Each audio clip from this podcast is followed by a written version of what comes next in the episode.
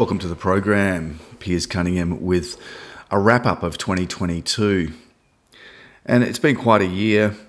We had a big surge of COVID early in the year. The Omicron variant derailed quite a few travel plans and summer holiday plans and caused chaos at airports. And we still have issues with short staffing of various industries, hospitality, trades, and other important roles are hard to fill.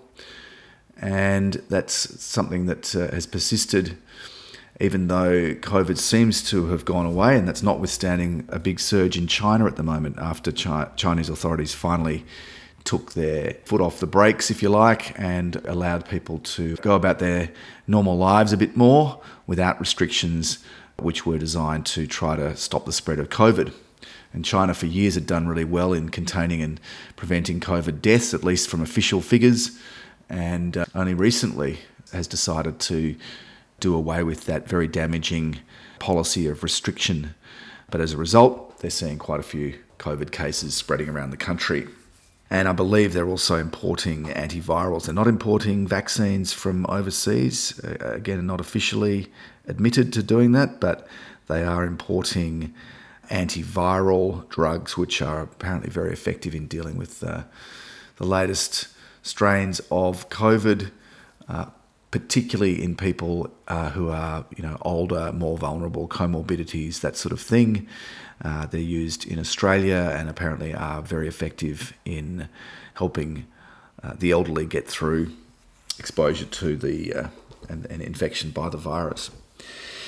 So yeah, looking back at the year, I didn't start recording or start posting anyway until the end of March, and that was a few a few personal things going on in the first part of this year, which were taking up my time. But just looking back at the website, starting from um, the end of March, I got back onto the podcasting and chatted with Simon Mulvaney, a beekeeper activist who's a regular contributor, about well, various things, how beekeeping works in different locations how it was a bumper season on the southern peninsula, the southern Mornington Peninsula, I should say, in Victoria, southeastern Australia. His online beekeeping course that he's doing, problems with almond crops in Victoria and California, Chinese imported pollen, uh, amazing uh, hive substance propolis, how bees bite, and a uh, bee sanctuary down at uh, the Portsea Estate on the Mornington Peninsula. So that was where things started for the year. And then Simon and I had a chat about the extreme weather events that started really uh, causing havoc in southeastern Australia, La Nina driven floods in southeastern Queensland, northern New South Wales in particular, starting back in February. Uh, and this has really gone on through the whole year. It's been an ongoing, very sad story for people who live on floodplains, northern New South Wales, Lismore, places like that have really done it tough. As soon as people seem to be getting back on their feet, they get another dose of rain and, and they're putting their gumboots on and brushing mud out of their houses again. Pretty sad stories there. And it is causing havoc and it is causing people to reconsider where they live. And in many cases, some of these areas have become um, uninsurable. So that's a, an issue that people face in these areas which have had extreme flooding. We also talked a little bit about the uh, cloud seeding, which was used to generate precipitation for snowfall for the Beijing Winter Olympics, and how America used it during the Vietnam War. We talked about the increasing social and economic impacts of extreme weather, how it's becoming more common, and some of the conspiracy theories that have emerged about why it happens in the first place.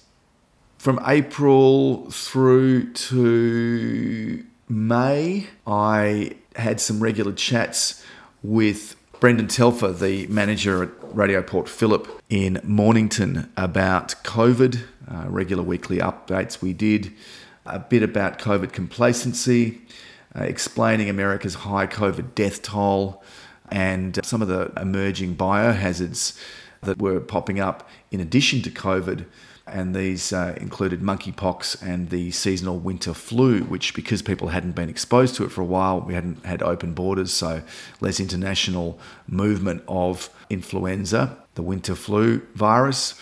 People were finding it a lot harder to deal with that and suffering some pretty bad symptoms, not dissimilar to uh, what they'd feel from COVID, in some cases worse.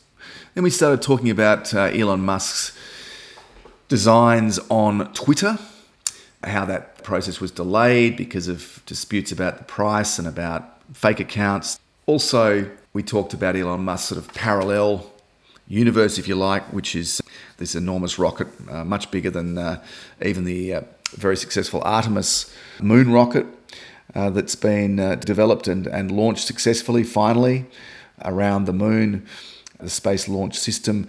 Well, Starship will be potentially an interplanetary vehicle which has got the, the, the heavy lift capability to get people to easily to the moon and, and, uh, and beyond to Mars eventually, which uh, Elon Musk has that long held dream to colonize and make us a multi-planetary species.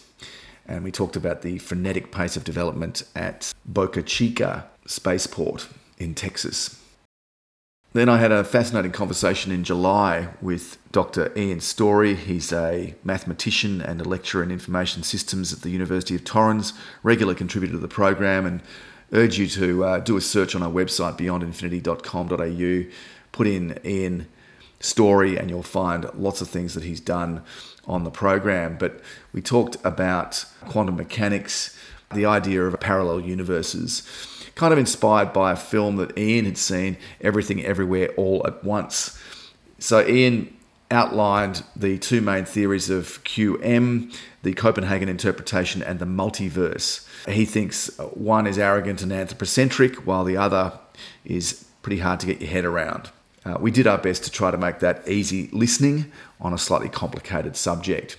But as I said, there's some great other material that Ian has done, kind of in related subjects. Where quantum computing might lead us is one, a brief history of mathematics, the development of physics, Newton, Maxwell, and Einstein, a brief history of Stephen Hawking's time. Uh, we published just after uh, he had sadly passed away. AI, quantum computing, and the singularity, and also hacking and risk management. They're all separate long form podcasts, which uh, hopefully you'll find interesting and informative from Ian's story. So thanks to Ian for, for uh, again contributing with this uh, casual discussion of quantum mechanics. Then uh, a bit of a chat about allowing recycled water in Victoria, some upgrades there to the southeastern processing plant the Optus hack and uh, the ongoing disaster that a lot of users have had with their identities being stolen and uh, personal data taken. Then, of course, there was the Medibank hack as well. A private insurance company had a lot of data hacked. They refused to pay supposedly Russian hackers a ransom to not release that information, so it has been released onto the dark web. That was another example of you know the need to be very vigilant with your cyber activity and with your personal details on the internet. And then finally, uh, a, a sort of a wrap up piece about Elon Musk after he had taken over Twitter he's actually run a poll just recently to ask users of Twitter whether he should resign, and he said that he will follow the uh, outcome of that poll. And the, the latest I've seen is it looks like the majority of respondents have said yes, he should resign as the CEO, as the boss of Twitter, which he's uh, his newly acquired social media company. Lots of reasons postulated as to why he's done that. It might be that he uh, wants to focus on his other big businesses, which Tesla and SpaceX. Uh, the manufacturer of that aforementioned Starship rocket, as well as the uh, the Falcon 9 workhorse that regularly uh, provides uh, satellite launch services and also uh, transport on the Crew Dragon to the International Space Station. It's even suggested he's been looking for a way out. He's found that is is a bit controversial in, in leading that company. He might be better off to let someone else handle the role and the, the public relations that go with it. But nevertheless, he's he remains one of the world's most successful entrepreneurs. Be interested to see if he can turn that company around, turn a profit out of that company. He is very good at defying the pundits and, and defeating the odds. So um, watch and wait for that one. So, an interesting year on Beyond Infinity. Hope you've enjoyed it. People talked about it being a year where we were at an inflection point in history? Or was this just more of the same overhyped media frenzy that we're used to, the same old BS? Hard to know where the reality is, you know, that, that everyone has a spin on reality and the media has uh, its own biases and agenda to push, but not really any definitive answers on whether we're actually at an inflection point. People pointed at the war in Ukraine and the climate strife that we apparently face. So, lots of suggestions of, of dire situations and dire emergency and catastrophe, but not many answers, plenty of guesses. COVID touched on already in this piece, but it seems that uh, for many people, particularly in Australia, maybe we have seen the, the back of it, we've seen the worst of it, and the vaccine rate or the way that, that it's become endemic and the way that it's mutated into a milder, less deadly virus is meaning that we can get back to normal and that it, it is going to be behind us or it's or it's going to come back or it's going to mutate into something worse. Who knows? China is a bit of a worry what's happened there, but uh, it does seem to be more a case of what happens when you take the brakes off and suddenly people are exposed to something they've been kept well away from. As we learned in Victoria, you just can't lock down a community forever. It's too bad that the consequences are worse than the, or the so-called cure, if you like uh, or the treatment is worse than the virus itself. Mental health, loss of businesses, loss of livelihoods, loss of kids' education. These are all things that we learned the hard way under Dan Andrews in Victoria, and yet he got re-elected for a third term. So, the end of this term, he will have been premier for 12 years, and he'll be one of the longest-serving premiers in the state's history. I was reading recently that 20 million people have already sent their names to Mars aboard NASA missions, so uh, orbiters and landers as well. And I think I've done that. I think I might have done that with Perseverance and also Curiosity. You fill out a, you know, you just put your name and email in, and goes on a little chip and gets sent along with millions of other names that are logged in through the NASA portal, uh, and uh, these go to rest on Mars in a in a piece of silicon, which maybe one day someone will recover and they'll go, they'll look up your name and go, oh, I wonder who that was, or they'll cross reference you and work out who you are.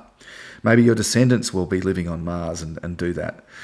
But all those things are, are, are very uncertain. Will those names on the chip be, be read by, you know, some galactic salvagers picking over the remnants of a once great civilization? The sound of a dust devil passing over the Perseverance rover at Jezero crater has been recorded because the uh, Perseverance rover has microphones on board, the first mission to do that. And I listened to it, and it sounds almost like nothing, really. Um, a very, very gentle breeze at most in an atmosphere which is one hundredth the density of Earth's. Uh, so it's, it's hardly earth shattering stuff, but nevertheless interesting to hear how gentle the wind is there. And so the you know the science fiction and Hollywood version of huge dust storms that blow spaceships over and cause people to uh, get into all sorts of trouble on the surface is very unlikely to happen in the real world situation. What does happen with dust storms, definitely on Mars, is they obscure sunlight uh, at the surface, and so it makes it harder to use or rely on solar energy generation for survival there. And the Opportunity rover, after 14 years of, of uh, amazing work on the surface, uh, roving around, it's finally succumbed to a global dust storm. Questions remain. You know, we've talked about Musk quite a bit this year, the new boss of Twitter. The suggestion that has he peaked? Is he done? Has he, has he spent too much on, on Twitter and maybe he won't be able to turn it around? And is this the sort of the apex of his career and things are going to change in the fortunes of of uh, Elon Musk. I hope not, because I think you know a lot of what he's done has been great, particularly getting um, you know access to space, driving down the costs, reusable boosters, that sort of stuff. I think is brilliant. It was a high time that someone did that, and I think it probably took someone in the private sector to be able to get through the red tape and and bring down the cost. And don't forget, I mean, he's the provider of, of transport for American astronauts to the International Space Station. Eventually, NASA's Orion manned crew capsule, which was launched on that test uh, Artemis mission, eventually it will also be able to, uh, transport American astronauts and European astronauts as well. But for the moment, Musk provides that service with the Crew Dragon. But is Mars even worth colonising? Is it too harsh, too cold? And when will Starship launch that giant rocket, Boca Chica in Texas. It will be a game changer. To which game? To what extent? Safely? Huge, huge uh, kudos for Elon Musk if he, if he achieves that. So I think I've said enough. 20 minutes worth of review of the year, but thanks to our listeners for continuing to support the program. Don't forget on the website Beyond Infinity, there is a Patreon tab. Become a patron. Uh, you click on that, it'll take you through to the uh, Patreon website where you can actually make a donation and support the program because we do this on a voluntary basis. We do it out of love. We do appreciate support with a few dollars from our listeners who are growing in numbers and are all over the world. So, big shout out to everyone. Thanks for listening. Happy New Year. Uh, happy festive season. And I look forward to being with you again in 2023.